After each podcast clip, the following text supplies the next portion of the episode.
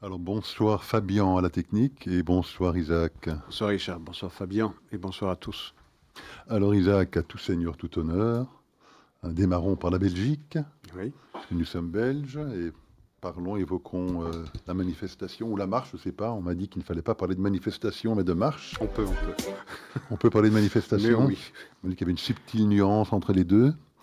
Alors parlons de la manifestation de hier à Bruxelles qui a rassemblé, d'après ce que je comprends, d'après les chiffres de la police en tout cas, qui sont, j'imagine, assez fiables, environ 4000 personnes. Euh, bon, nous en avons parlé un petit peu avant l'émission. Moi, j'étais un petit peu déçu. J'avais l'espoir que plus de personnes se mobiliseraient, surtout dans la population non juive, parce que c'est bien évidemment de, non-juifs dont on a besoin. Que les juifs se mobilisent, ça paraît assez naturel et assez euh, normal. Euh, mais bon, on aurait peut-être pu espérer, Isaac, mais j'aurais voulu vous entendre euh, sur ce point, euh, voir une plus grande mobilisation dans la population non juive. J'ai aussi noté très peu de présence musulmane. Hein, on sait qu'il y a beaucoup de musulmans en Belgique. On aurait peut-être pu aussi espérer, hein, au nom de forme de solidarité intra-religieuse, une plus grande présence de cette population-là. Et puis un tout dernier point, comparé à la manifestation en France euh, celle-là avait été organisée par les plus hautes instances de l'État, en tout cas par euh, le Sénat et l'Assemblée nationale, les présidents de ces deux institutions. Donc euh, c'était une manifestation investie véritablement par le sommet de l'État. En Belgique, c'est une manifestation qui a été organisée, convoquée les institutions juives de Belgique. Ça fait, je crois, aussi une assez grande différence. On aurait pu aussi, donc j'espérais espérer que l'État belge euh, aurait peut-être pu prendre une initiative similaire à ce qui s'est produit en France. Alors Isaac, quel, est votre point de vue sur ces différents euh, points? Alors je vais commencer par le dernier que vous avez évoqué. Vous avez tout à fait raison, la manifestation française, euh, ou en tout cas les manifestations ou les marches qui ont été organisées en France il y a de cela quelques semaines, elles avaient été organisées euh, au plus haut sommet de l'État, c'est-à-dire par la présidente de l'Assemblée euh, parlementaire et puis par euh, le président Larcher du, Sénat. rien de tout cela en Belgique. on a largement commenté dans notre émission, d'ailleurs, les sorties pour le moins controversées de certains responsables politiques.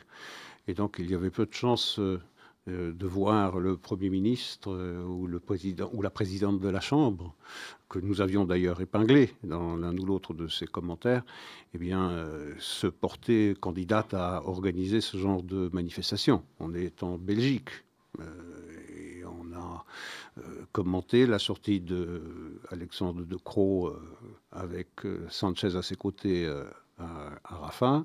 et nous, nous avions sanctionné, condamné les propos qu'il avait tenus. Euh, même chose pour euh, la présidente de la Chambre euh, et de, de, partis qui sont membres de la coalition. Donc il n'y avait rien à attendre de ce côté-là. Et ça vient en, en, opposition à ce qui s'est passé en Suède, où il y a une petite manifestation euh, contre l'antisémitisme, une marche contre l'antisémitisme, qui a réuni seulement 200 ou 300 personnes dans un pays qui a la taille qui est comparable euh, à la Belgique.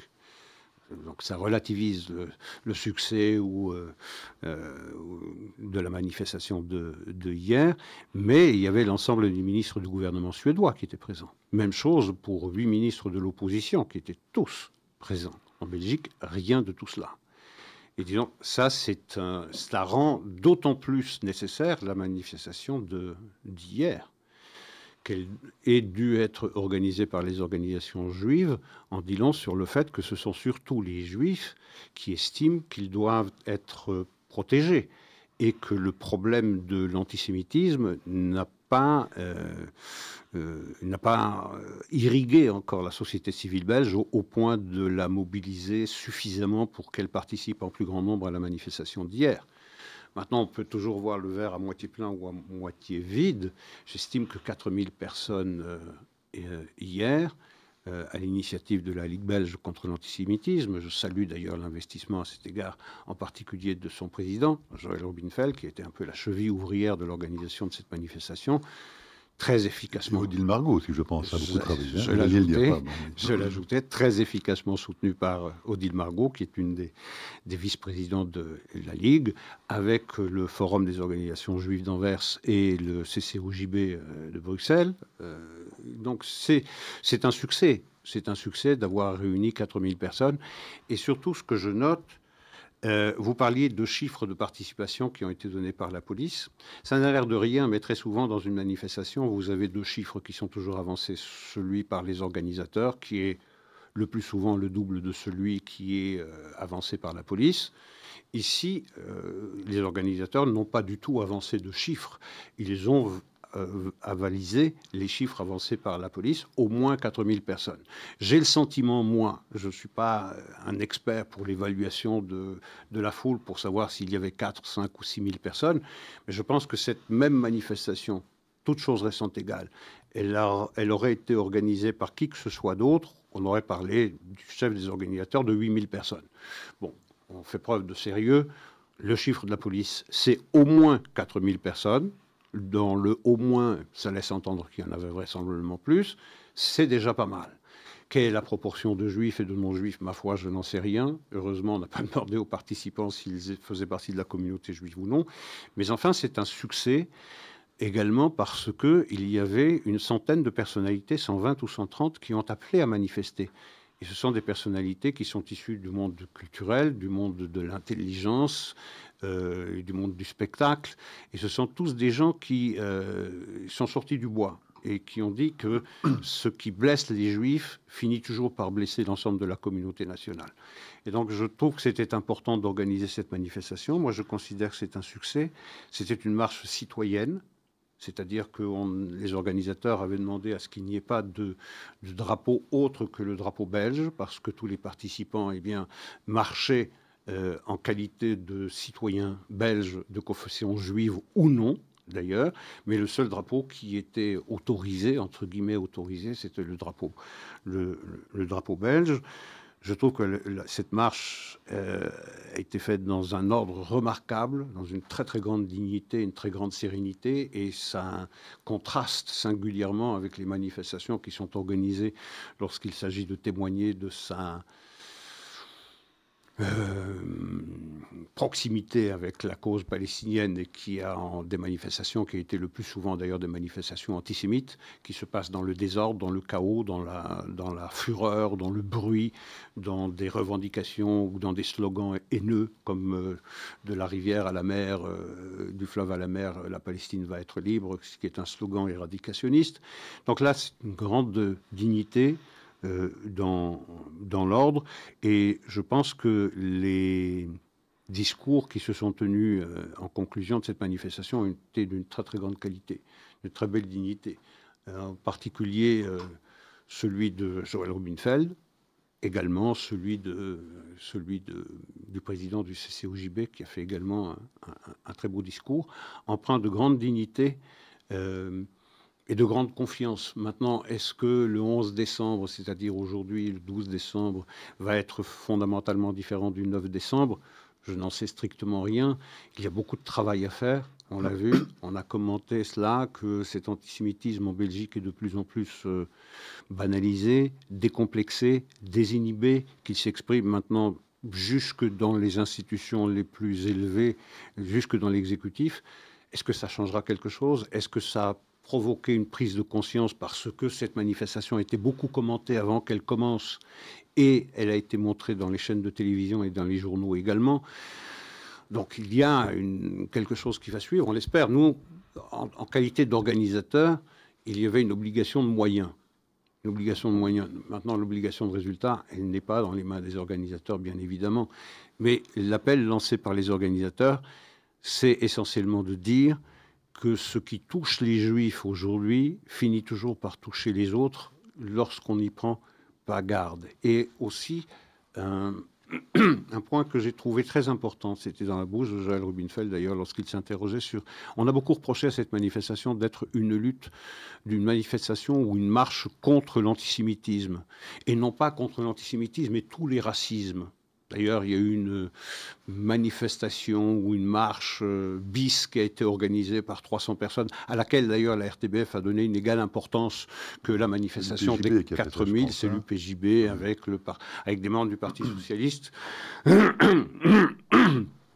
qui ont défilé et qui reprochaient à la manifestation principale de se Hum, de ne s'occuper que de l'antisémitisme et pas de tous les racismes. Comme si on ne pouvait pas, comme si toutes les autres manifestations contre les autres discriminations, contre l'homophobie, la violence aux femmes, contre euh, le racisme contre les Noirs par exemple, est-ce qu'elles ont besoin qu'on y inclue, qu'on y joigne euh, tous les racismes? Quand on manifeste contre l'homophobie, on manifeste contre l'homophobie et pas contre toutes les discriminations. Pourquoi en serait-il différent différemment pardon, lorsque euh, eh bien, on dénonce l'antisémitisme et on appelle les autorités à prendre toutes les mesures pour s'en prémunir. Alors, vous avez dit qu'il y avait encore beaucoup de travail à faire ici en Belgique. Euh, la Belgique n'est pas le seul pays où beaucoup de travail reste à faire. Aux États-Unis, euh, c'est surtout sur les campus universitaires que beaucoup de travail reste à faire. Je pense que tous nos auditeurs ont dû suivre ces fameuses auditions des trois présidentes de trois prestigieuses universités américaines, de Harvard, de MIT et de l'université de Penn, Pennsylvanie. Mhm. Euh, Madame Kornbluth, je crois. Kornbluth de MIT. De MIT. Il y avait Madame McGill de, Penn et, Claudine, Gay, de Harvard. De Harvard. Euh, bon, je pense que tout le monde a dû suivre ces, euh, ces auditions à la chambre basse. Euh, je note ça à la chambre basse parce que euh, la première chose que moi j'ai notée, c'est qu'il n'y a pas eu la moindre demande d'audition similaire au Sénat américain. Mhm. Hein, le Sénat, on le sait, euh, est détenu, si je puis dire, par les, démocrates. Hein, c'est eux qui ont la majorité. Et donc c'est eux qui ont le pouvoir d'organiser des, des, auditions, des enquêtes. Enfin, il y a des, commissions aussi au, dans la Chambre basse. Hein, il y a des commissions qui existent également. Euh, oui, c'est pour ça qu'eux l'ont organisé. donc c'est la commission éducation qui a organisé ces auditions. Je remarque que Chuck Schumer, qui est quand même le, le responsable euh, républicain au Sénat, un grand défenseur d'Israël, hein, un juif. Démocrate, oui, oui. Vous avez dit républicain. Ah, dit républicain, pardon, excusez-moi, euh, démocrate. On se serait attendu à ce qu'un Chuck Schumer organise quelque chose de similaire au Sénat, absolument pas. Hein. Les démocrates n'ont absolument pas du tout la volonté d'essayer de faire euh, rendre transparent ce qui se passe sur ces campus euh, universitaires, où effectivement la, gauche, l'ultra-gauche démocrate, euh, détient les pleins pouvoirs dans ces différents campus. Enfin, donc on a été, si je puis dire, atterré, je pense que tout le monde a été atterré par les réponses de ces trois présidentes. On a eu l'impression d'ailleurs qu'elles ont toutes été préparées par les mêmes juristes. Euh, mais finalement très très mal préparées parce que euh, elles ont voulu faire preuve d'argutie euh, juridique pour essayer de soi-disant nuancer leurs propos. Mais évidemment, je pense qu'elles subissent maintenant un retour de bâton bien mérité, puisqu'elles ont été incapables face à des questions extrêmement simples. Hein. On leur posait des questions sur le fait de savoir si appeler au génocide des Juifs allait contre le code éthique de ces différentes universités, aucune d'entre elles n'a répondu par oui. N'a été capable de répondre par oui. Elles ont toutes effectivement parlé du contexte dans lequel ce genre de propos pouvait être tenu. Donc le retour de bâton, euh, je pense maintenant, est assez euh, sévère et sérieux. Euh, j'aurais simplement voulu mentionner hein, la, présidente de, Harvard, Claudine Gay, parce qu'elle a un passé, cette femme. Mhm. Hein, c'est ah c'est la parfaite euh, académique woke, absolue. Hein. c'est une femme noire. La raison probablement pour laquelle elle a été élue à ce poste, c'est parce qu'elle est femme et noire. D'ailleurs, la première fois qu'une femme noire est élue à ce poste, présidente d'Harvard. Mais elle est vraiment dans la mouvance absolue, dans ce logiciel absolu du wokisme, hein, où la population noire est oppressée, ce sont des victimes absolues et permanentes. Euh, et deux autres Noirs ont été victimes hein, de, euh, de, sa carrière. A un dénommé Ron Sullivan, qui est un, un, un, avocat, un professeur de droit à l'école de droit de Harvard, un conservateur noir, qui était le dean de, de, l'un des dortoirs de Harvard qui s'appelle Winthrop, et qui, parce qu'il avait décidé de participer à l'équipe de campagne, à l'équipe de, défense de Weinstein, Herbert Hubert a été viré. A été viré de son poste de dean par Claudine Gay.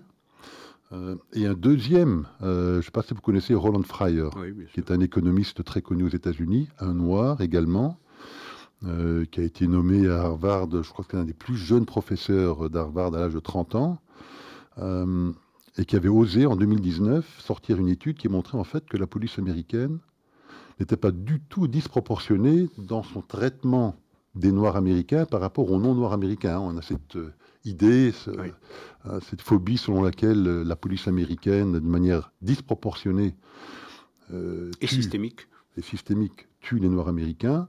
Voilà ce professeur noir pas du tout conservateur, lui, du coup, c'est plutôt un homme de gauche, mais qui avait eu l'honnêteté de sortir une étude qu'il avait lui-même conduite pour prouver exactement le contraire.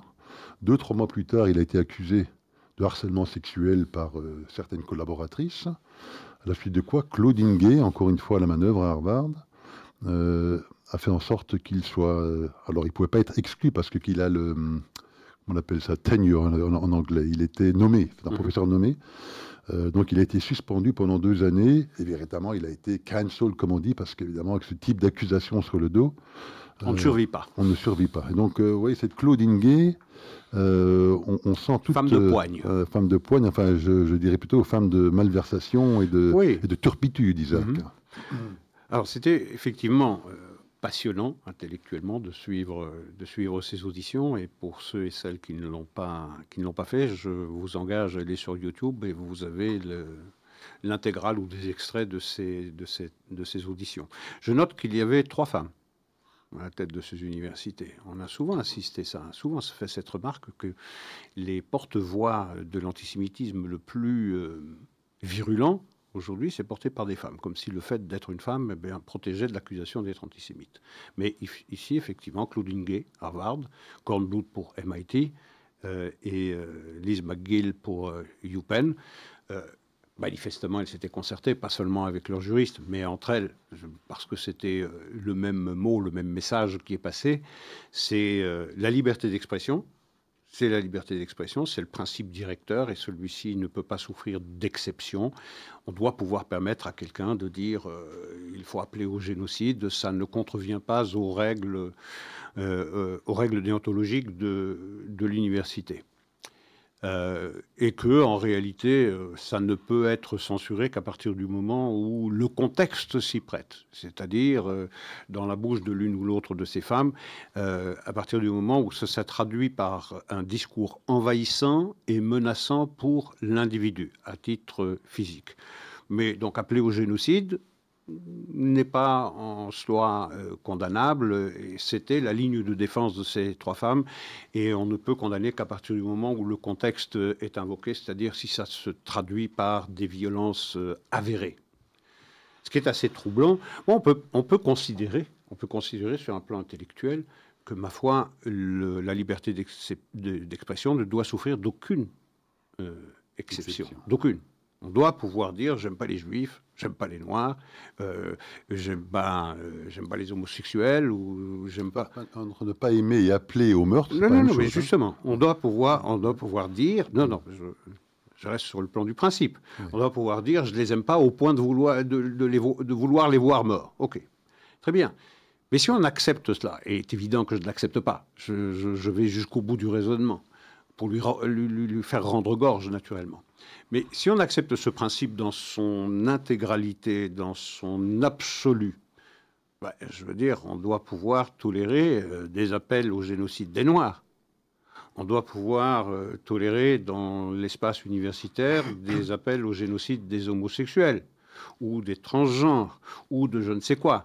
Or, on sait bien que les universités, vous en avez rappelé euh, deux exemples pour Claudine Gay de, Harvard, lorsque vous avez un professeur qui refuse d'appeler euh, un étudiant par son prénom euh, qu'il a changé. Par son pronom. Par son pronom. Par, son pronom mal. Voilà, par son pronom mal. voilà, exactement. Parce qu'il a utilisé he or she et pas le, le they. Euh, euh, eh bien, on, est là sanctionné. C'est une microagression, Isaac. C'est hein. une micro. Exactement, c'est une microagression. Donc cette liberté d'expression, elle souffre de très très très nombreuses exceptions. Mais elle ne vaut dans son absolu que pour les juifs, lorsqu'ils sont visés. Et ça, naturellement, c'est insupportable. À partir du moment où on accepte le principe de la liberté d'expression, ça vaut pour tout. Ça vaudrait, ça devrait valoir pour toutes les haines, pas seulement la haine contre les juifs, telle qu'elle s'est exprimée dans les universités de manière totalement scandaleuse, ça doit pouvoir valoir pour toutes les autres minorités, ce qui n'est absolument pas le cas.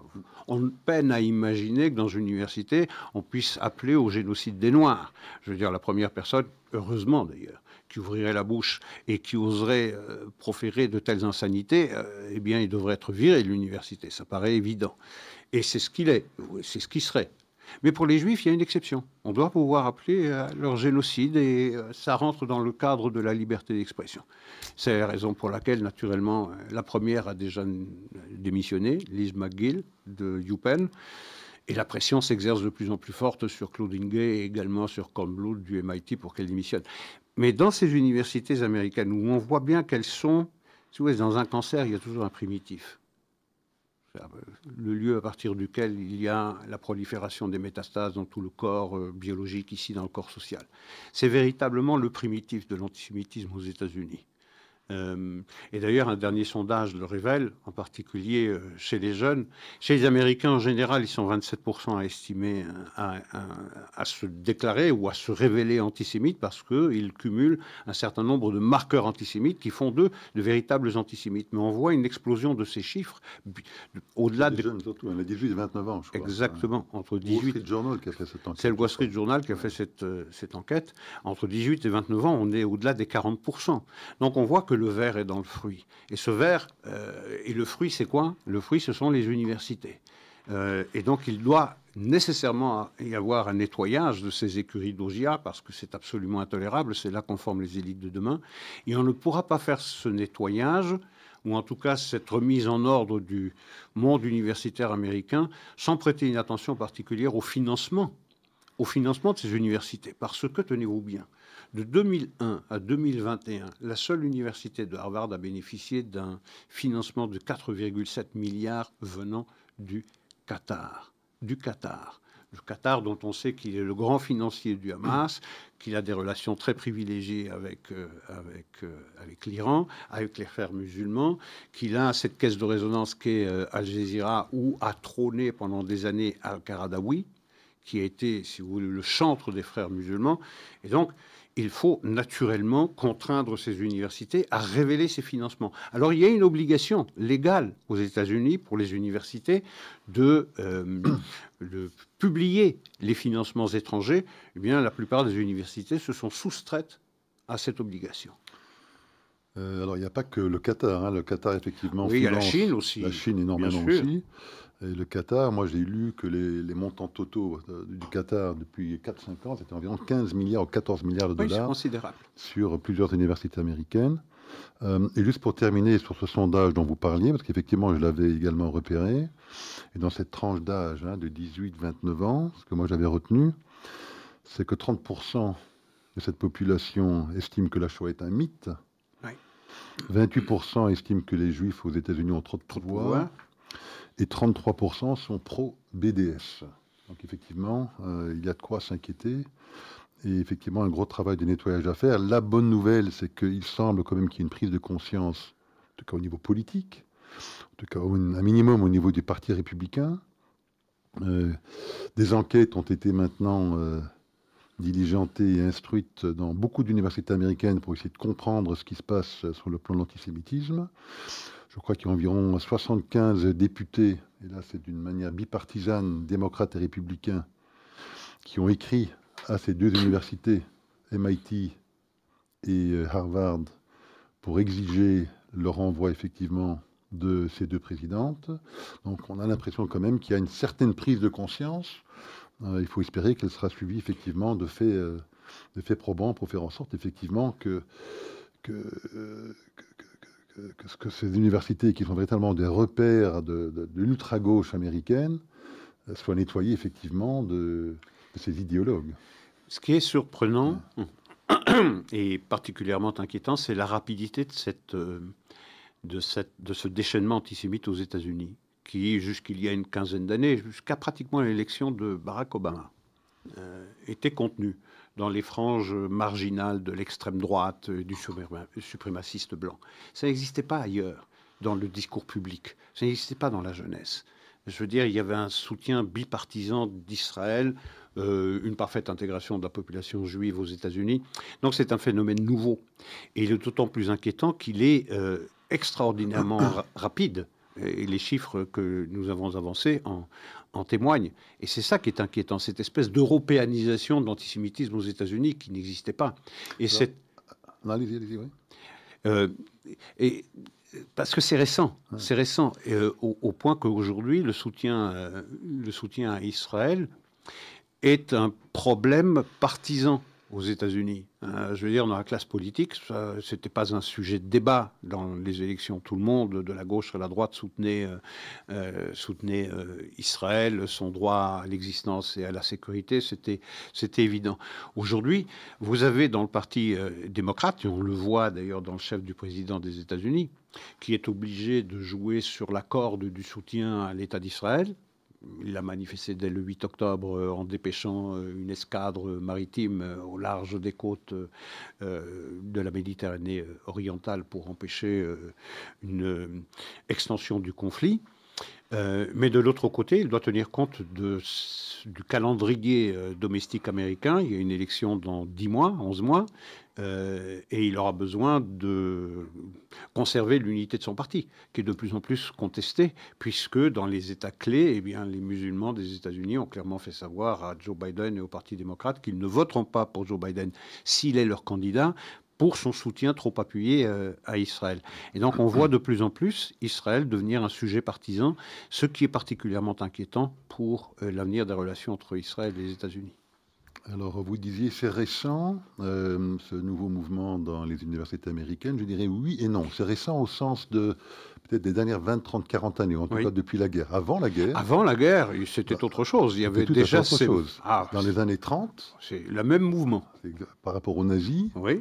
Euh, moi, je lisais récemment un article. J'ai lu. Si vous connaissez James Bryan. Oui, oui, je, l'ai lu. J'ai lu ce même article. L'ancien président de Harvard dans les années 30. Oui, oui. C'était un un, philo-nazi. Un philo-nazi absolument effrayant. Et j'ai lu euh, que ce bonhomme, euh, euh, dans les couloirs, lorsqu'il y a eu un bateau, un navire allemand à Boston, à Boston le Karlsruhe, et qu'il y avait des manifestations que les étudiants cherchaient à organiser pour euh, dénoncer l'arrivée de ce navire nazi euh, à Boston, eh bien c'est ce même personnage, le dean, donc le recteur de l'université, qui venait arracher les, euh, les, affiches qui appelaient à manifester contre l'arrivée de ce bateau. Et donc il y avait des relations très très incestueuses entre les grandes universités, ces mêmes universités dont nous parlons aujourd'hui, Harvard, Yale, et le MIT et les universités allemandes, alors que ces universités américaines savaient parfaitement que les juifs étaient mis à l'index. Mais il est allé plus loin que ça. Hein. James Conant, euh, James Ryan Conant, lorsque ce bateau est arrivé, ce bateau allemand, enfin de l'armée allemande, oui, oui, la marine, la Blitzkrieg, la Krieg. Il, a, accueilli le, le, responsable militaire de ce bateau.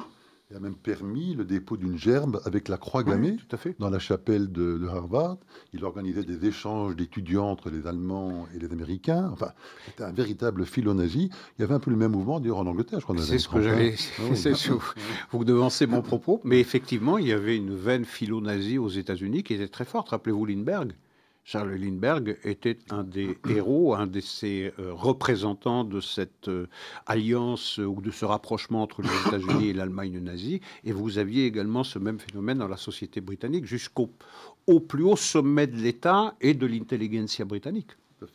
Il est allé, et je l'ai noté parce que jamais je ouais, pincé pour le croire, il est allé jusqu'à déclarer que les mesures antisémites, donc on est dans les années 30, euh, euh, les mesures antisémites prises en Allemagne après 1935 ne le concernaient absolument pas. Ça ne le touche pas. Ça le touche pas. Il est allé faire cette déclaration publique. Donc retenons son nom, hein, pour ceux qui ne le connaissaient pas, James Brian Conant. Alors c'est intéressant, parce que ce sont ces mêmes universités dont nous parlons euh, aujourd'hui, avec cette tentation totalitaire, hier avec le nazisme, aujourd'hui avec le nazisme musulman. C'est la même chose. Hein. C'est exactement la même chose. Je veux dire, le Hamas, euh, ce sont des nazis qui parlent arabe. Et donc, quand on dit euh, ils ne sont absolument pas concernés par les mesures antisémites, euh, on peut mettre ça en parallèle avec les 33% qui sont pro-BDS. Et en parallèle avec les déclarations des trois responsables des universités qui estimaient qu'il n'est pas antisémite ou qu'il n'est pas sanctionnable de crier ou d'appeler au génocide des Juifs aussi longtemps que ça ne se traduit pas par mort d'homme. Parce que Lise Stefanik, qui interrogeait, euh, euh, une des représentantes euh, républicaines qui interrogeait ces trois, ces trois présidentes d'université, leur demandait Mais c'est quoi le contexte dans lequel vous estimez que c'est sanctionnable? Que le génocide arrive ou bien qu'il y ait mort d'homme Donc l'histoire se répète. et espérons, espérons qu'il ne faille pas une troisième guerre mondiale pour que le sursaut se produise et fasse en sorte que ce type de comportement mais un... Euh, soit abandonné. Oui, mais c'est intéressant ce que vous dites, parce que ce conflit, le sort du monde se joue. Ce conflit parle du monde. C'est le sort du monde qui se joue aujourd'hui à Gaza. Tout le monde se doit se déterminer. Parce que se met en place une alliance chez les ennemis des, euh, des démocraties, euh, une alliance, une espèce d'alignement des cinq planètes noires, comme euh, disait Bernard-Henri Lévy lorsqu'il a été euh, récompensé par UN Watch, un alignement des cinq planètes noires. Quelles cinq planètes noires, L'Iran, la Russie, la Chine. il a mis la Turquie dedans. la Turquie et également l'Ouma. L'Arabie Saoudite qui mettait. Et l'Ouma. Il a parlé d'Ouma.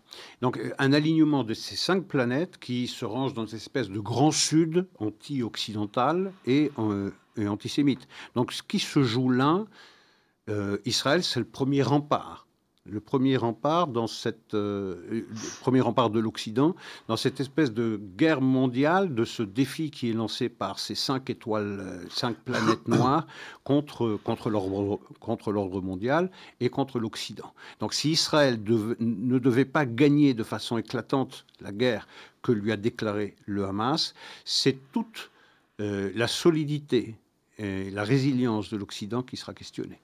Tout à fait. Alors parlons un petit peu effectivement euh, du conflit, de la guerre euh, à Gaza. Euh, quels sont certains des nouveaux développements de la semaine? Alors aux Nations Unies, Antonio Guterres, le secrétaire général, a invoqué ce fameux article 99. Il n'a été évoqué, je pense, que quatre fois dans son histoire depuis la création des Nations Unies, une fois pour le Congo d'ailleurs. Hein. oui, et la dernière fois c'est en 2017. En 2017, c'était là. Non, en La toute dernière fois qu'il a été. Ah non, non, non, non, vous avez raison. lui, il est en place depuis 2017. Oui, oui, oui. Mais c'est ça. que Guterres ne l'avait jamais invoqué. Non, non, non, jamais, absolument. Mais ça a été invoqué quatre fois. Bon, c'est un article qui donne en fait le pouvoir au mhm. secrétaire général de lui-même convoquer une réunion de, Conseil du Conseil de sécurité pour débattre d'un sujet, voter sur un sujet, euh, alors que dans, normalement, c'est les pays eux-mêmes qui doivent euh, solliciter ce type de réunion. Donc voilà, évidemment, il a organisé ou fait organiser cette réunion du Conseil de sécurité. Euh, une résolution a été présentée, je pense que c'est par les Émirats. Mhm. Hein, euh, c'est un des dix pays non permanents aujourd'hui euh, au Conseil de sécurité pour réclamer, encore une fois, un cessez-le-feu permanent. bon, heureusement que les États-Unis étaient de nouveau là pour apposer leur veto. la Grande-Bretagne s'est abstenue, tous les autres pays ont voté pour, dont la France, dont le Japon, les Émirats, on pouvait s'y attendre.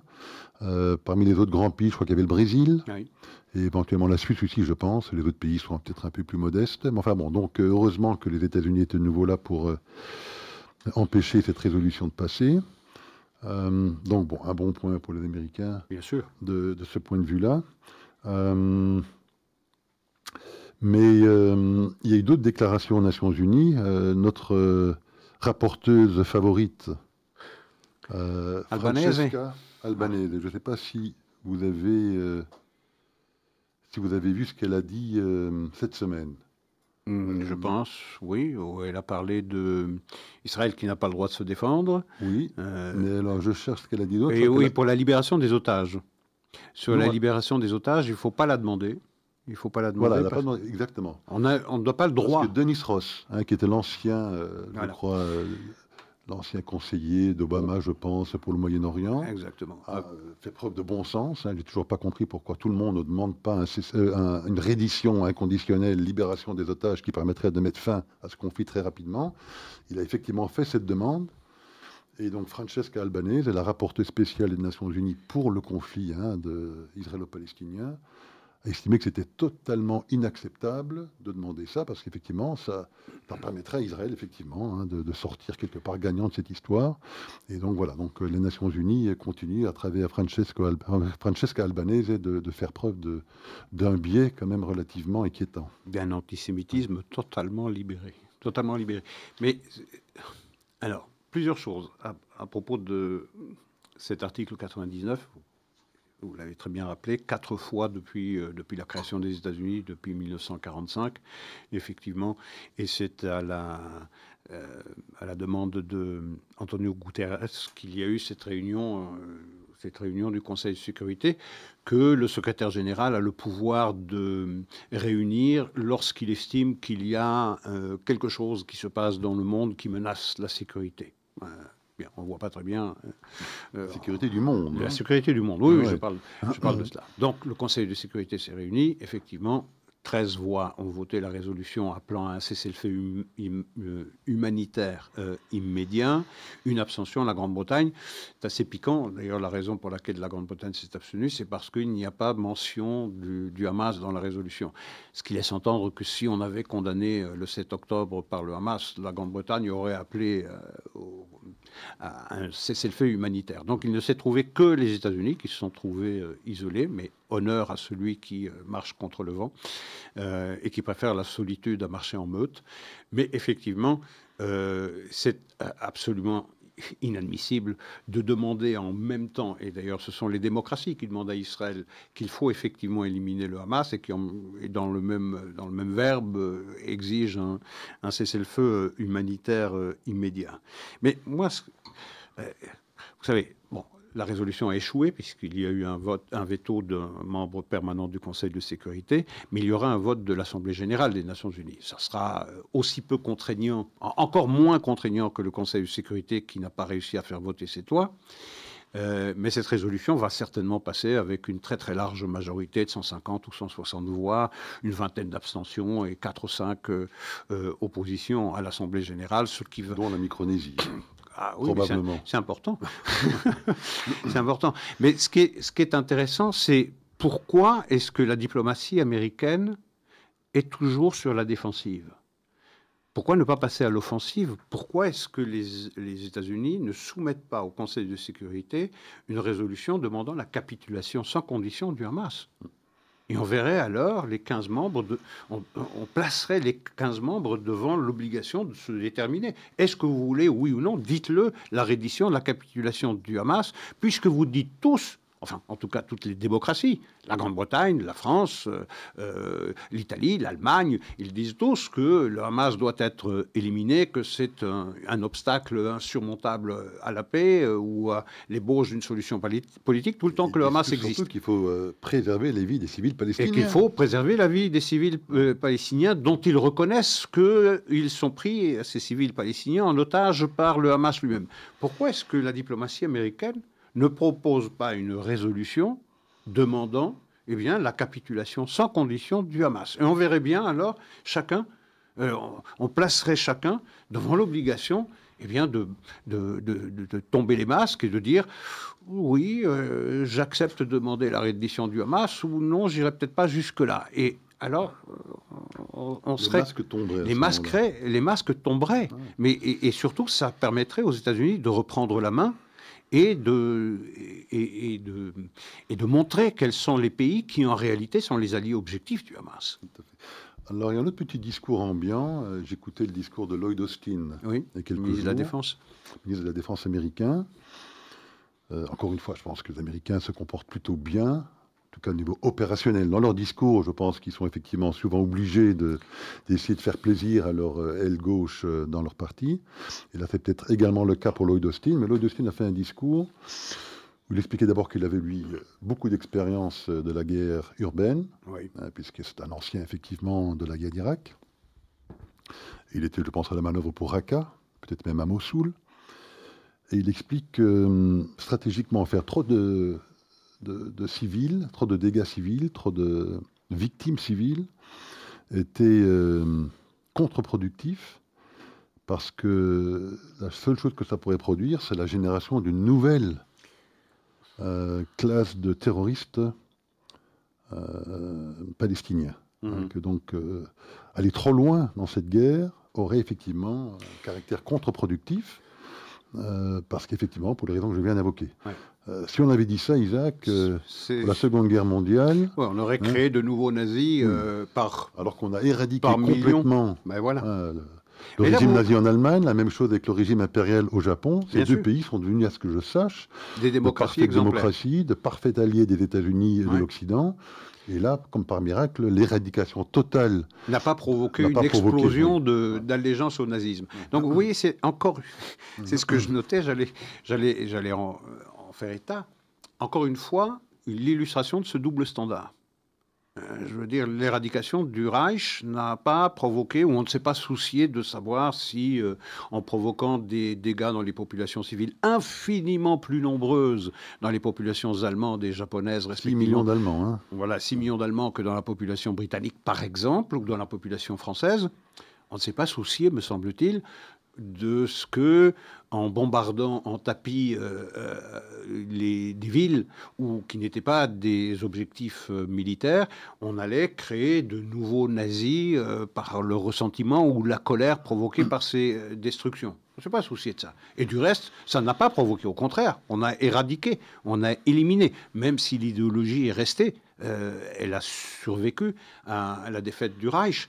Mais on a privé cette idéologie des moyens d'agir, des moyens maléfiques qu'elle s'était donnés pour, pour agir. Mais ici, on se pose des questions qu'on ne se pose pour aucun autre conflit. Si vous tapez trop fort pour des gens qui se sont déjà déterminés, qui ont déjà euh, déclaré qu'ils approuvent à 75% ce qui s'est passé le 7 octobre, je ne vois pas très bien quel est le supplément est le supplément de terroristes ou d'adhérents à la logique terroriste que vous créez en les éliminant.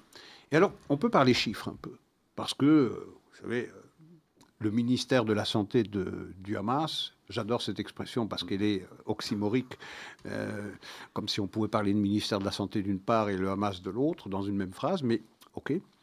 Selon le ministère de la Santé du Hamas, il y aurait 17 497, j'adore la précision du chiffre, hein. c'est-à-dire que vous avez une antenne du Hamas dans chaque quartier qui relève, qui relève les morts pour vous donner un décompte aussi précis au quotidien. Mais bon, prenons ce chiffre, 17 500 morts. Les Israéliens, démocratie, beaucoup plus sérieux, on peut faire confiance à leurs chiffres qui sont prouvés. 7 500 terroristes qui ont été éliminés si même on accepte le chiffre de 17 500 morts au total à Gaza, ça vous fait, et qu'on élimine le nombre de morts des civils qui sont morts du fait de roquettes ou de missiles qui ont été lancés et euh, défectueux. 500 morts de l'hôpital al Voilà. 500 morts là-bas, Isaac. on peut faire confiance aux chiffres du Hamas? Voilà. vous enlevez les morts civils qui ont été provoqués par des euh, roquettes ou des missiles défectueux qui sont tombés sur la population de Gaza, vous êtes, à 14 000, 15 000. Ça veut dire quoi? Vous avez un ratio combattant, miliciens, civils de 1 pour 1.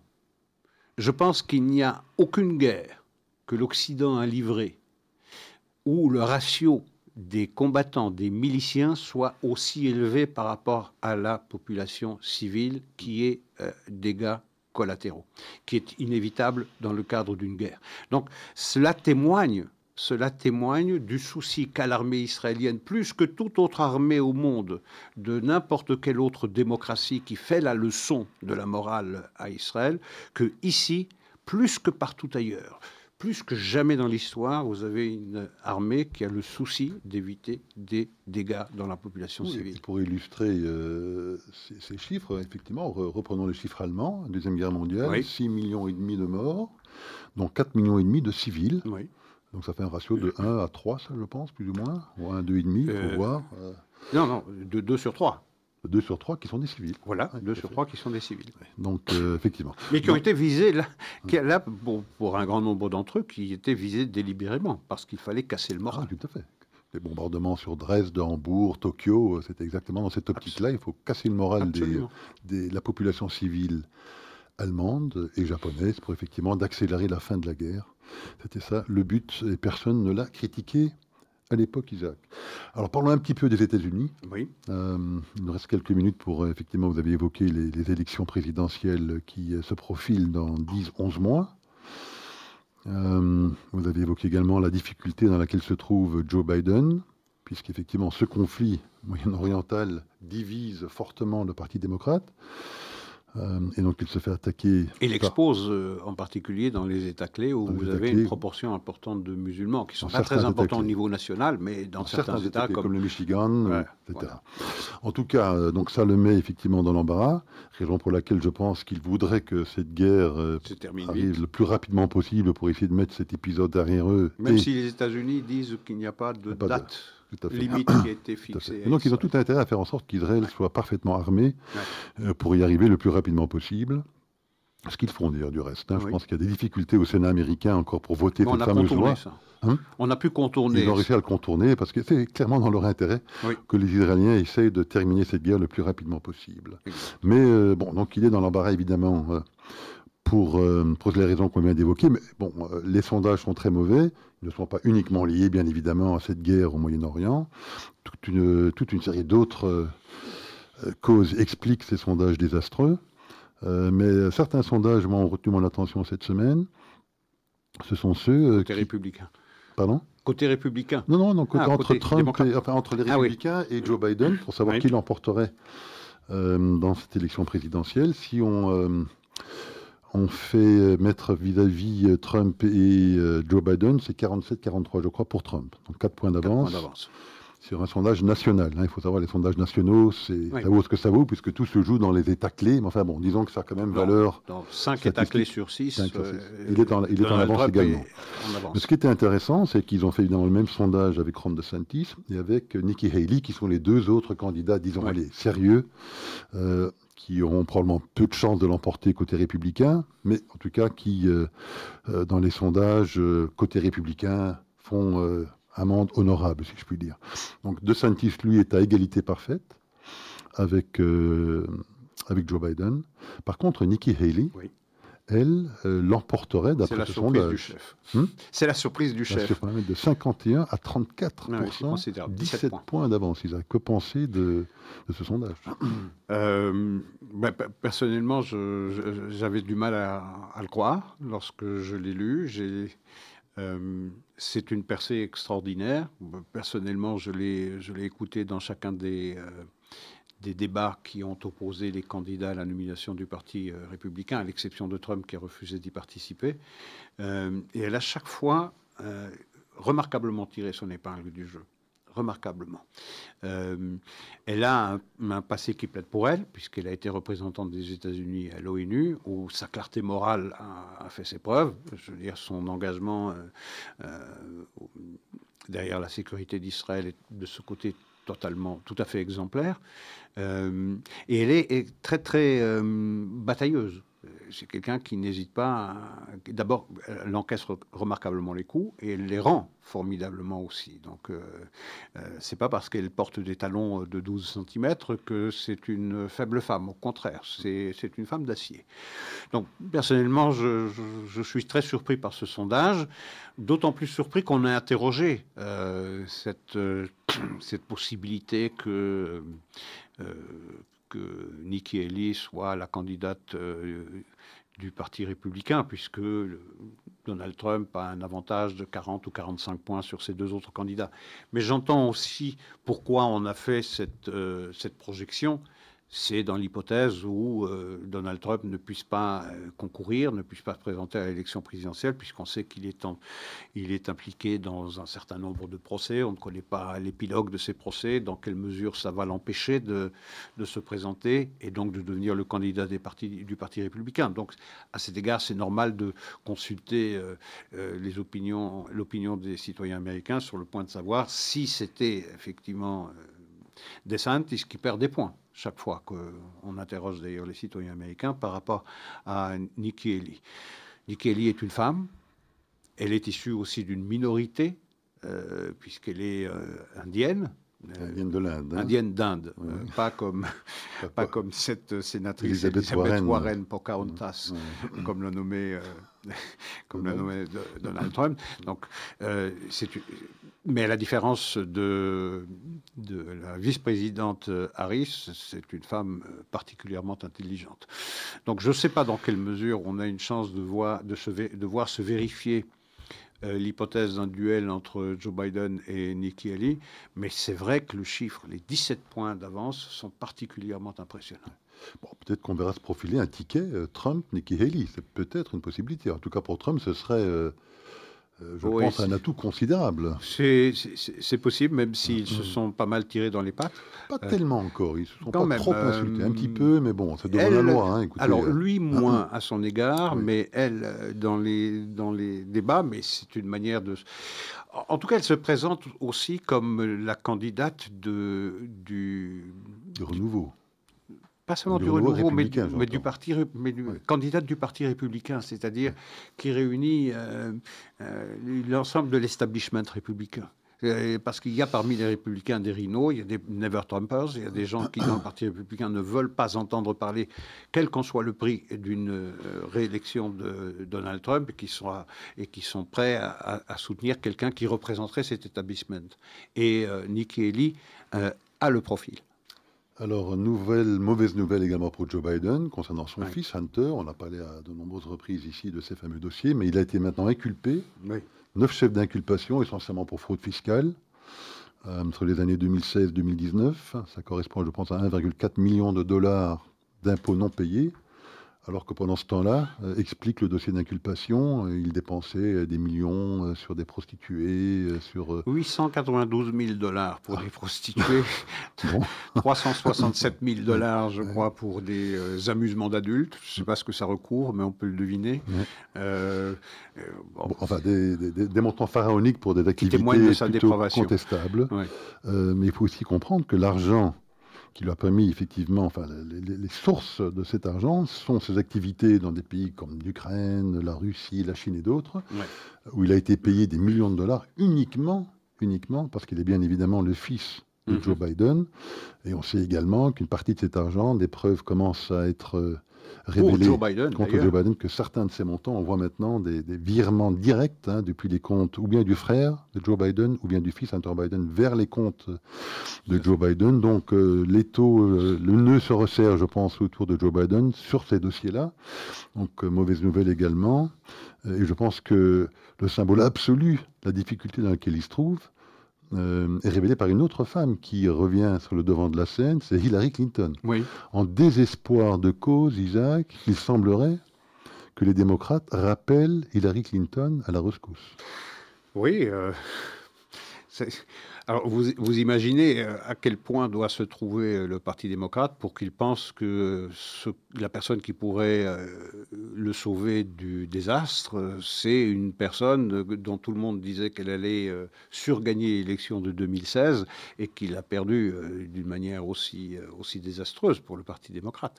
Donc, ça en dit long sur le sur l'état dans lequel se trouve le Parti démocrate et sur la question de savoir qui va le représenter. Je suis pas sûr du tout, parce que ces chiffres euh, qui témoignent de la très faible popularité de Joe Biden, 37%, 37% de, gens seulement qui approuvent la politique menée par Joe Biden dans le dernier sondage de Clear Lear euh, Politique, c'est très très peu. Je crois qu'on n'a jamais atteint un, niveau aussi, bas et la tendance est à la baisse. Euh, je, je, pense qu'à un moment ou un autre, le Parti démocrate devra sérieusement réfléchir à la question de savoir si au plus tard, au moment de la réunion de la Convention nationale démocrate au mois de août, ils euh, choisiront le cheval Biden ou bien décideront, décideront de changer de monture. Alors saluons quand même, je parlais il y a un instant d'Hillary Clinton, saluons quand même son... Euh, oui, oui, tout à fait. La défense absolue qu'elle a apportée à Israël depuis le début de ce conflit, le Pas question d'un cessez-le-feu pas question d'un cessez-le-feu, elle a été d'une clarté morale tout à fait exemplaire, à l'inverse, à l'inverse d'une Michelle Obama, oui. Hein, qui a été totalement silencieuse. On se souviendra que Michel Obama, il y a quelques années dans le dossier, je ne sais pas si vous vous souvenez de ces jeunes filles nigérianes qui avaient été enlevées par Boko Haram mm-hmm. pour servir, j'imagine, d'esclaves sexuels. Il y en avait 300-400 qui avaient été enlevées. Elles s'étaient énormément investi dans ce dossier. Euh, elle avait mobilisé je ne sais combien de, personnes pour essayer de faire en sorte que ces jeunes filles nigériennes soient libérées. Depuis le début de, ce conflit, depuis le 7 octobre, pas un, mot. pas un mot de Michel Obama. Et quand on sait les terribles violences sexuelles qui ont été commises à l'égard de ces femmes israéliennes, c'est quand même assez choquant. Euh, je crois que vous avez tout dit, effectivement. Et c'est encore une manifestation, une autre illustration du double standard d'un de, ces 3D euh, qui euh, théorisé par le, le Refouznik Sharansky. Hein, le double standard est probablement le, le, dé le plus important. La délégitimation et la diabolisation sont les deux autres. Euh, c'est le double standard. Il y a un silence absolu de toutes les organisations, euh, de toutes les ONG, de toutes les agences de l'ONU sur les violences sexuelles qui ont été euh, commises contre les femmes, contre les femmes israéliennes. Et c'est particulièrement scandaleux de la part des mouvements féministes qui ont là perdu une grande partie de leur crédibilité. Très bien, Isaac. Ben, ce sera le mot de la fin pour cette semaine. Bonsoir à tout le monde. Au revoir, bonsoir. La semaine prochaine.